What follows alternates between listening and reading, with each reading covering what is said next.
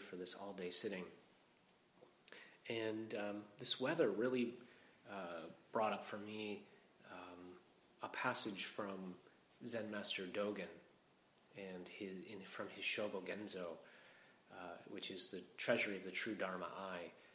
Um, uh, for those who need a refresher, um, Dogen, Eihei Dogen, was a Japanese Zen master. He was born in the year 1200 and died in the year 1253. Uh, and uh, just a little bit of background on him. Um, he's his um, his early life was quite troubled. He was born um, uh, into sort of an aristocratic situation. His father, it says, was probably um, this, this man who was the most influential minister in the imperial court at the turn of that century. Um, and his mother was um, probably, as again, the daughter of this other woman who was a former a, a regent at the court. Um, there's some question about this because they weren't married. So, so, so the um, there was some kind of affair happening, and Dogen um, Dogen's father died when he was just three, and then his mother also died when he was eight. So, so right there, you can see how that would set the stage for uh, someone's practice. This is often what brings us to practice is these early experiences of some kind of some kind of disruption. Um, so, so Dogen was quite troubled as a young man, and he found himself at a very young age, the age of 13, with a question. And he put it like this He says, Both exoteric and esoteric teachings explain that a person, in essence, has true Dharma nature and is originally a body of Buddha nature. If so, why do all Buddhas in the past, present, and future arouse the wish for and seek enlightenment? Can you imagine yourself as a 13 year old asking yourself this question.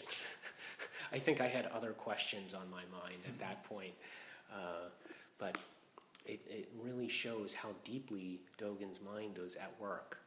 Um, so he, he went off and, and, and sought um, answers from Buddhist priests, and he really was not satisfied with any of the answers he found from the from the Buddhism that was available in Japan at the time. And so one of his teachers suggested that he study with a Zen a Zen teacher, which he did in Japan. And that Zen teacher eventually um, sanctioned uh, Dogen to teach um, as a very young man. But Dogen was not satisfied with his own understanding. And so he left and went to China to, to try to get some true understanding of, of the Dharma.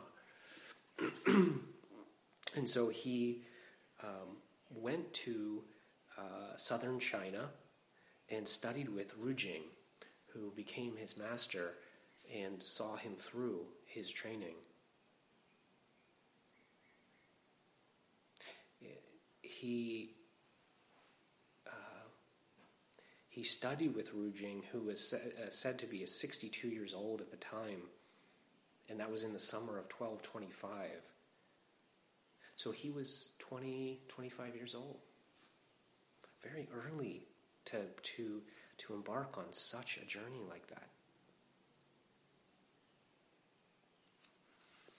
So he continued studying with Ru Jing and then eventually came back to Japan and set up a monastery uh, where he trained monks and lay people as well.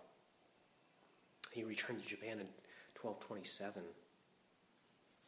So he actually wasn't in China that long.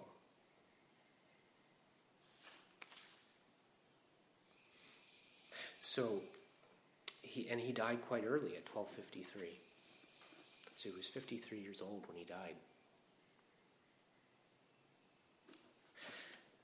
And to put out such a, a I don't know how many of you have gotten into reading some of Dogen's uh, writings in the in the Shobogenzo in particular, to to have such a prolific, such a broad uh, understanding at that age is just incredible. So I thought I'd share a little bit from an essay um, that he wrote called uh, Plum Blossoms.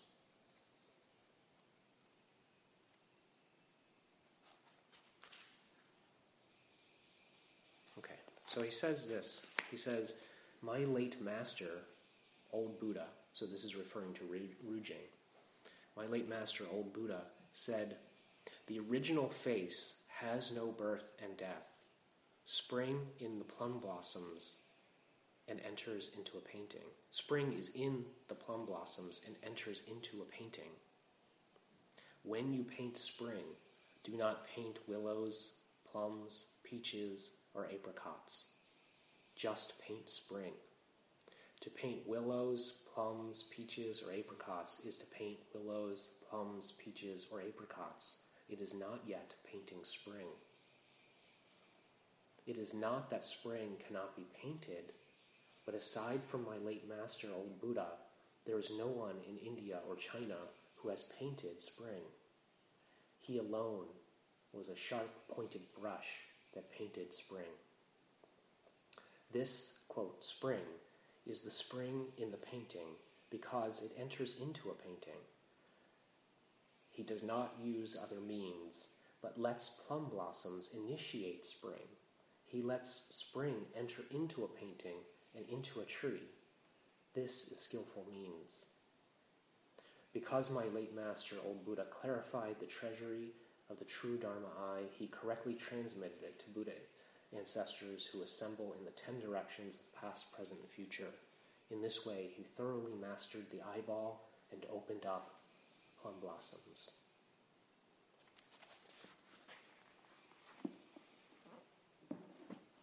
By the way, this was written, this particular passage was written when there was three feet of snow on the ground, apparently. So it wasn't yet spring. Um, but even though he was experiencing three feet of snow, he was writing about spring. So, of course, spring is in full bloom here. Um, but a few weeks ago, uh, we decided to take on this garden project out here. And so I began looking around a few weeks ago at different nurseries and greenhouses and things, going to Lowe's, looking at plants. And uh, there was nothing that was in bloom, um, or very, very few things. And each of the gardeners who I spoke to, each of the purveyors that I spoke to, assured me that um, give it a few weeks, you know, give it a few weeks, it'll it'll bloom. Um, it's difficult to see what it will look like when it's not in bloom. It's difficult to imagine what a garden is going to look like before it's planted.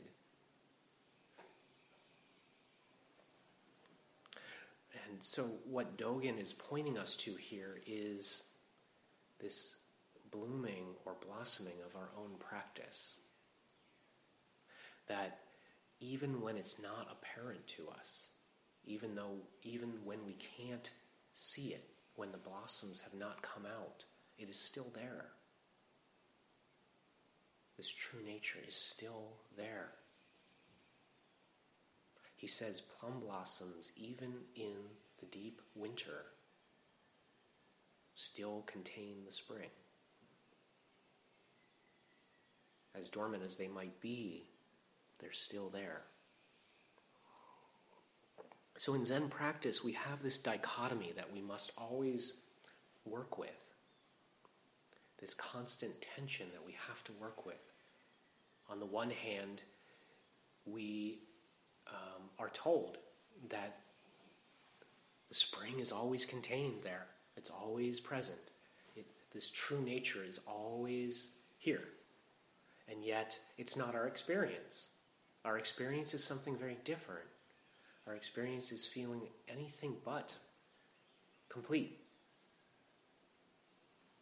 And so we have to wrestle with that dichotomy. We have to come to some resolution. Why is it that I feel so flawed? And yet I'm told that Buddha nature is right here. And this is exactly what Dogen's question was, was when he was 13. You know, I hear all these teachings, and yet, why is it that these guys seek after it if it's always present? what are we seeking after?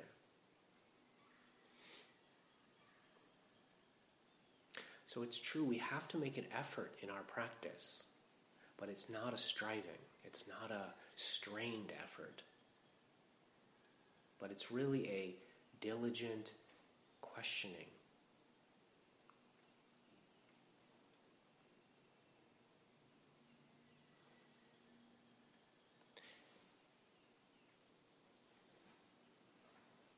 Dogen, in his passage, he says, When you paint spring, do not paint willows, plums, peaches, or apricots, just paint spring. To paint willows, plums, peaches, or apricots is to paint willows, plums, peaches, or apricots. It is not yet painting spring.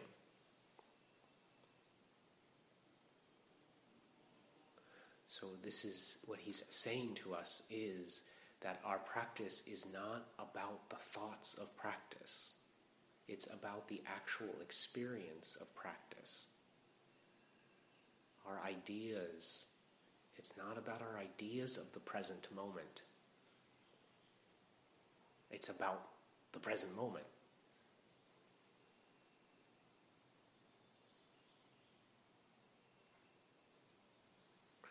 When somebody once said to me, You know what? I decided, this is when I was very young, uh, I think it, we were probably like 18 or something. He, a friend of mine said, I realized, you know, I'm not in love with this girl that I've been seeing. I'm just in love with the idea of being in love. Right? I just like the idea of it. But I'm actually not. Uh, this, this, this is a pretty common thing that we, we become enamored with our thoughts about things rather than things themselves.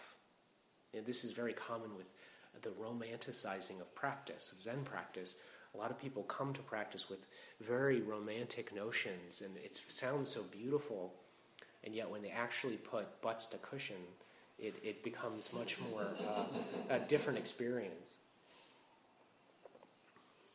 So, the, so, so our ideas about things and the thing itself are often miles apart, and so our practice is really about bringing those together and it's like bringing palm to palm.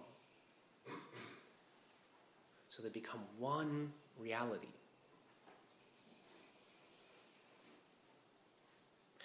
Do you remember those um, paintings from uh, the 19, I think it was from the 1990s? They were computer print offs.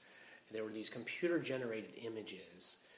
And um, I, I looked it up, and, and I think they're called auto stereo audio stereograms or auto stereograms. And what they if you look at it it doesn't make any sense. It just looks like a kind of an abstract thing right? Just kind of pixels and colors and all kinds of things. It, but if you stare at it in a certain way then all of a sudden this image pops forward this three-dimensional image. Do you guys remember those things? Yeah.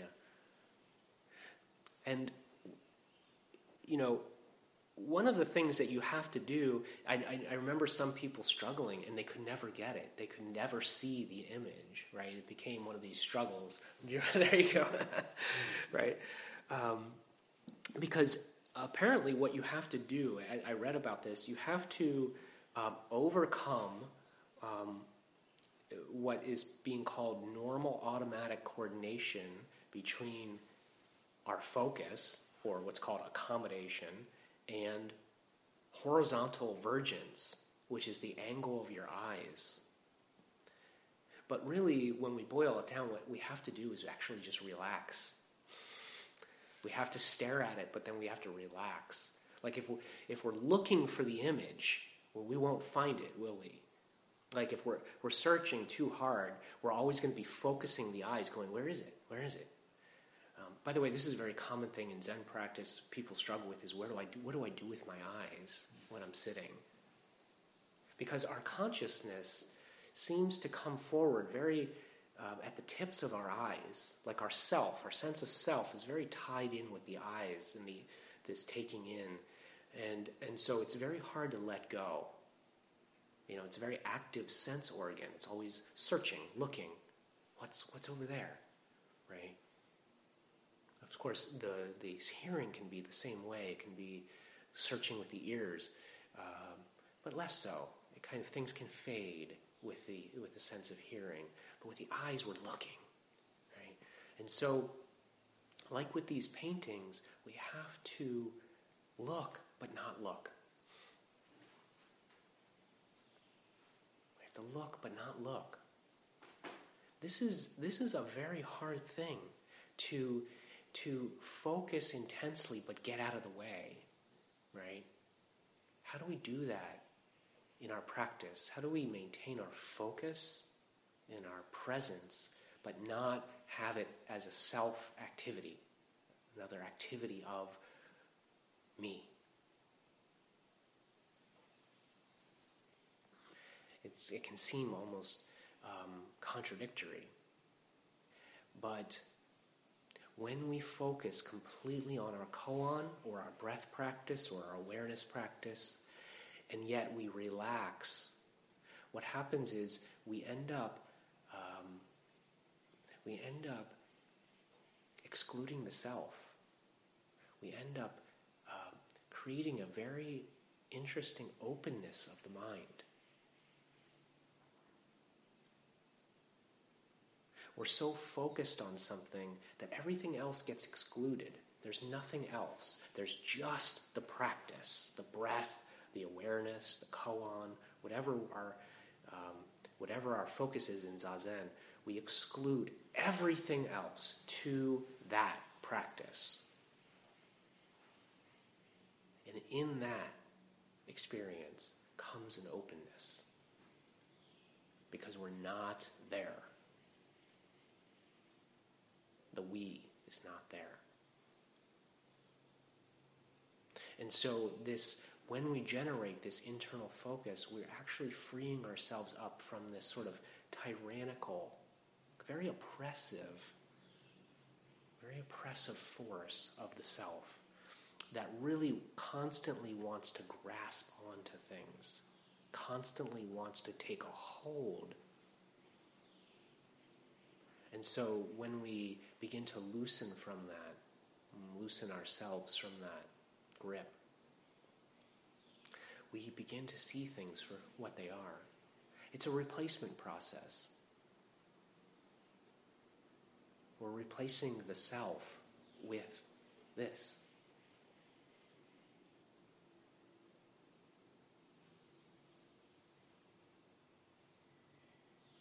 So, in this way, we are becoming the things themselves. And this is what Dogen's talking about when he says we're no longer painting plum blossoms or peach blossoms. We're painting spring. We're no longer the ideas of plum blossoms or peach blossoms.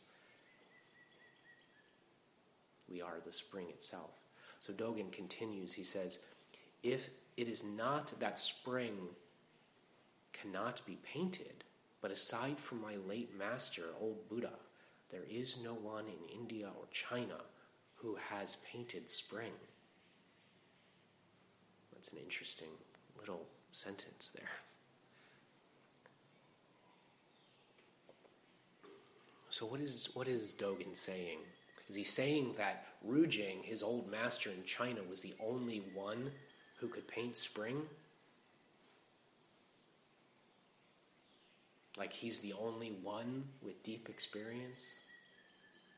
that can lose himself. to me, Dogen is pointing to the absolute side of things, the absolute nature of reality. When we first begin practice, we can feel like a beginning painter. It, it can feel very foreign, like we sit down with our canvas and we just don't know what to do. We get um, our maybe our set of watercolor paints or oil paints or whatever, and our brushes, and we have an idea of what we want to paint. But we have a kind of self-conscious overlay that gets put over the process of painting. We're kind of unsure about what to do. And so because of that self consciousness, what we do is we end up grasping for answers. We, we try. We want, we want to get a hold of it.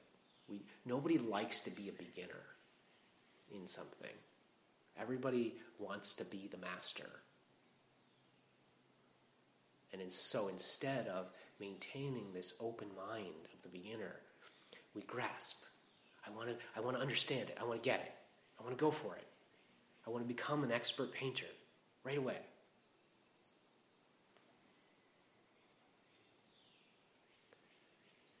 There's a, I think I've mentioned this a few times recently, and I don't know why I'm so enamored with this. I saw a video of a teacher um, named Shinzen Young. He's a Vipassana teacher. He has some Zen experience as well. And he contrasted Vipassana with Zen. And he said that Vipassana practice, in some ways, is is much, it gives you much more of a scaffolding, much more of a, a set of instructions about how to practice.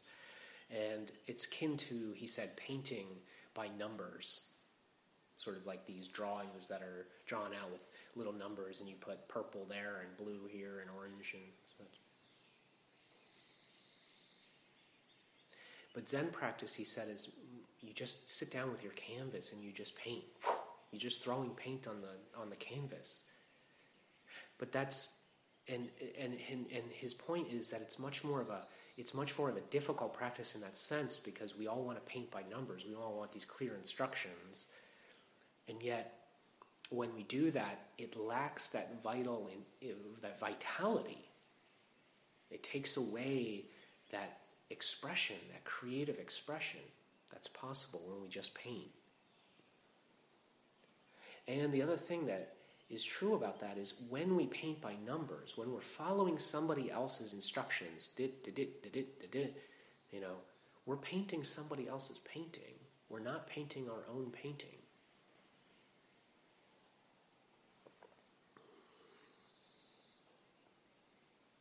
But any good artist um, loses themselves in the process of painting. In other words, it's impossible to tell where the person stops and where the painting begins, or where the paintbrush ends and the paint begins.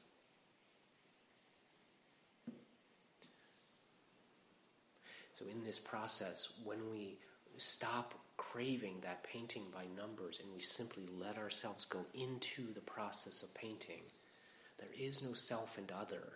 There is no object subject object duality we simply lose ourselves. So, do you see what Dogen is saying when he says, There's nobody in, in India or China that paints like this? In other words, there is no person. There is only just one.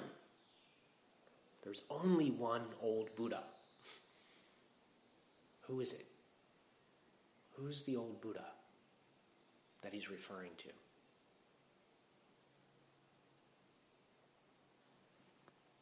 So he continues in his passage, he says, um, He alone was the sharp, pointed brush who painted spring. The spring is spring in the painting because it enters into a painting.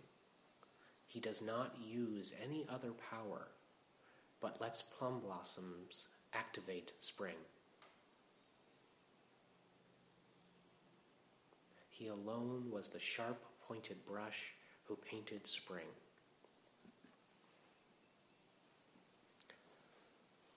So it is really crucial that our practice becomes sharp and pointed.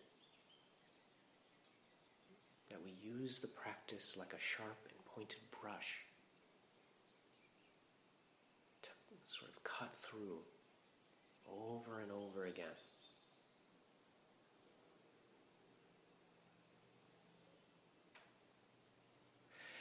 It's really speaking to the way we can use our practice. This, um, but but if we if if we tease it apart for just a second, we can we can think of the way we focus and practice in two different ways.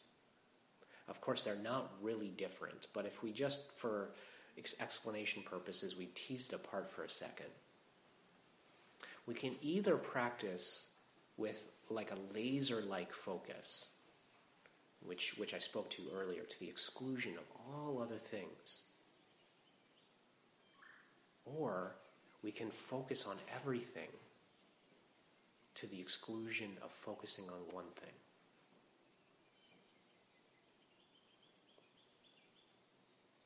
The first kind of practice, this laser like focus, where everything gets channeled into just the practice of the breath or the koan. This is um, this is the approach of the Rinzai school, and then the Shikantaza practice. This um, the other second type is this opening up to everything that is around us and through us.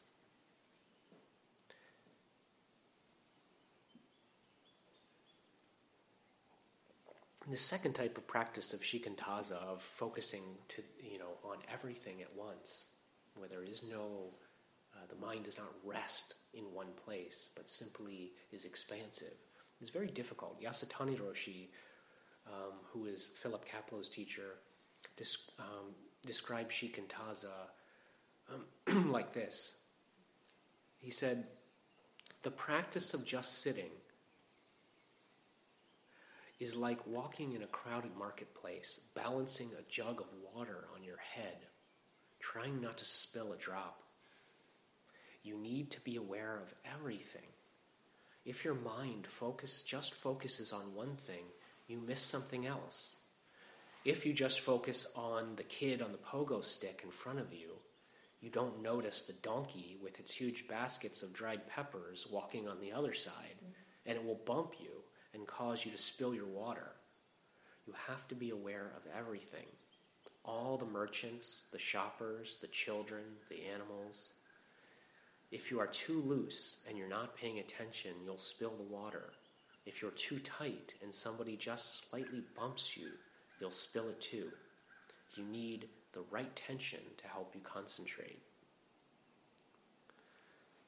And then he later added to this, he said, by the way, there's a soldier walking behind you with a drawn sword. And if you spill a single drop, he'll cut off your head. That's how much energy you should be putting into your zazen. The more energy you put in, the more energy it will give back to you.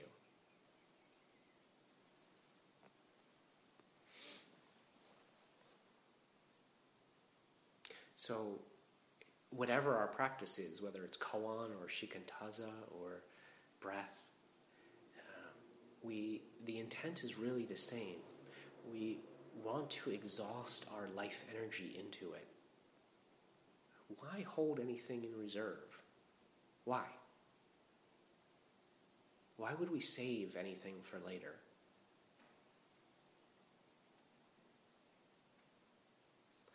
We put every ounce of energy into our sitting. Really, when we do that, Yasutani is right. We actually gain energy back. It's, it's very um, um, fear producing for people because we always have a sense that we need to keep something in the reserve tank, in, you know, just in case, right? And we're worried that if we just give ourselves 100%, that somehow we're going to end up in a disaster. Like, um, I can't, I can't stop thinking completely because you know, what will happen? I'll end up an idiot or something. You know, I'll, come somehow forget uh, myself, and I'll, and, and I, I don't know. There's some weird fear that I have. It's complete nonsense, really.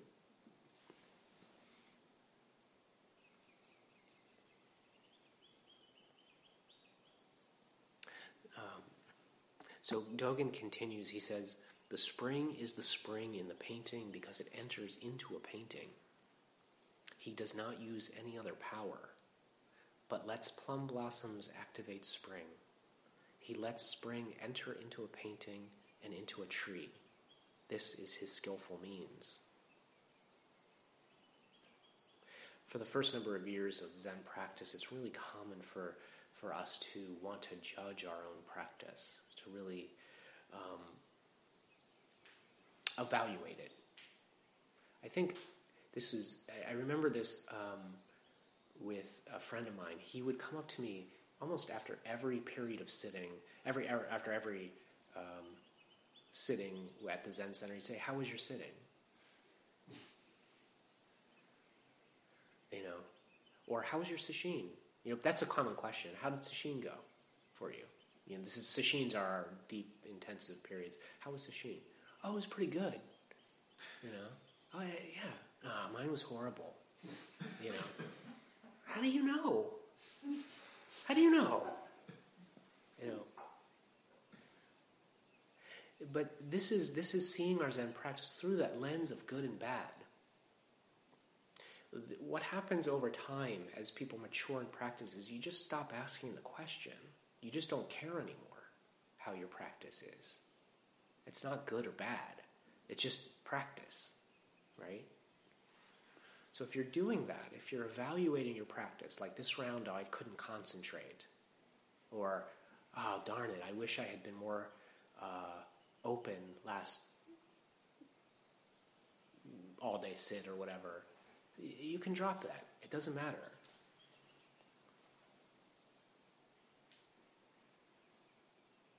Because in that way, when we're doing that, we haven't entered the painting. We haven't entered spring. We're still standing outside of the painting, as Dogen says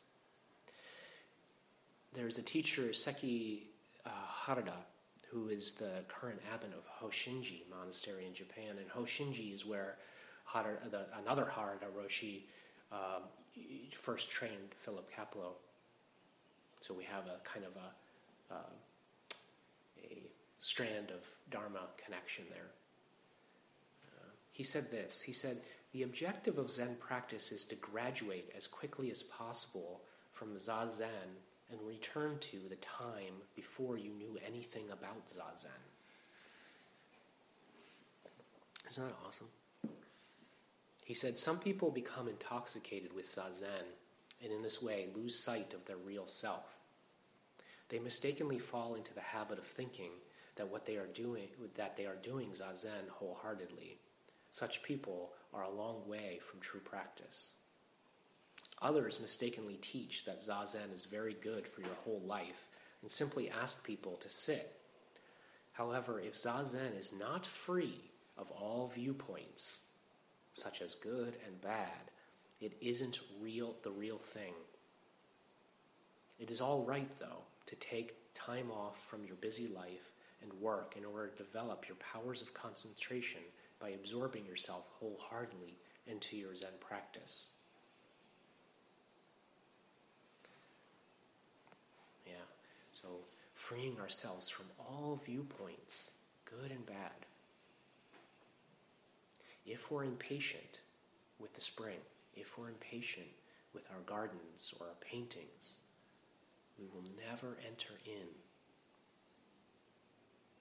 We're always checking, constantly checking to see have the blossoms come out yet? Have they come yet? No.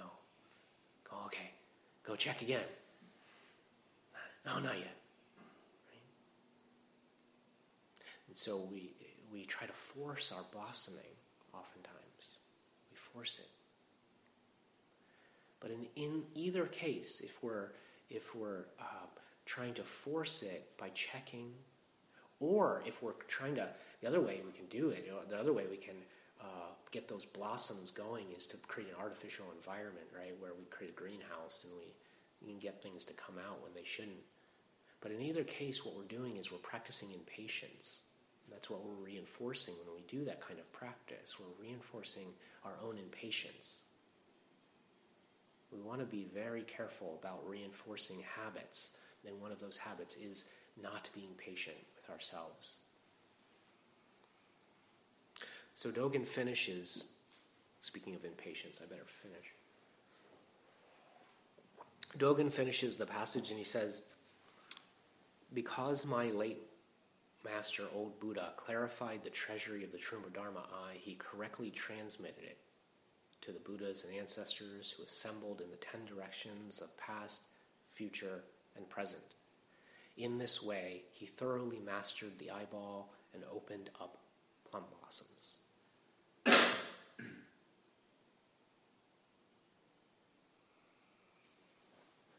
Mastering the eyeball. Isn't that an interesting phrase? Mastering the eyeball.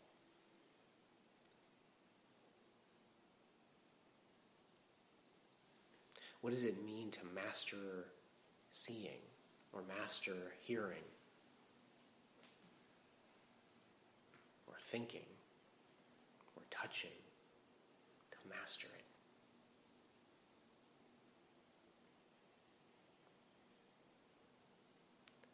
Usually, when we see something, we impose our ideas on it. When we see something, we immediately label it. Oh, cushion, candle,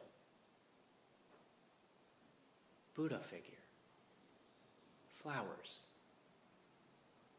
And then with that, in the back of the mind, there's not only just the label, cushion, but there's all the associations with it from our memory. All the cushions, bad and good experiences on the cushion. Perhaps looking at the candle, we remember when we burned ourselves or we left a candle burning when we shouldn't have, or we look at the flowers and think, wow, how beautiful, I remember this. So when we see, we not only label, but we bring all of our associations and impose them onto things. So mastering the eyeball really is seeing without that process. Just seeing. Without the attachment of all the other things that we put onto it. And when we do that, when we're able to be free from that labeling and association process, we let each thing stand in its own light without us. Each thing is trying to speak to us, it's trying to show us something. Each thing is trying to reveal its wholeness to us. But, but we can't ever experience that if we're superimposing ourself onto it.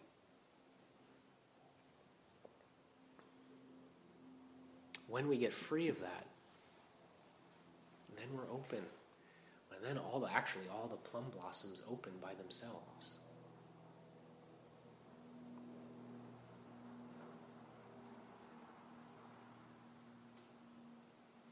So we're just about out of time.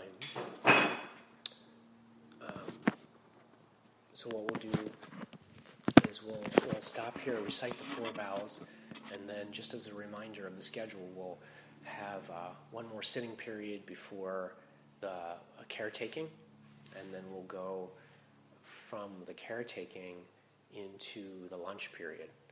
And so I think after the caretaking, we'll clean up. There will be a bell that signals the end of the caretaking practice, or a drum that will signal around, gives you time to wash up and things, and then people may go straight to the kitchen. There will be a buffet kind of set up with bowls and plates and getting salad and bread and uh, soup, and then you can eat wherever you'd like, um, outside or on the benches out here, a picnic table, and um, and then another drum will signal the end of the lunch and rest period and signal us to come back into the zendo for the afternoon. Okay, so we'll stop here and recite the four vows. The four vows are on page 36.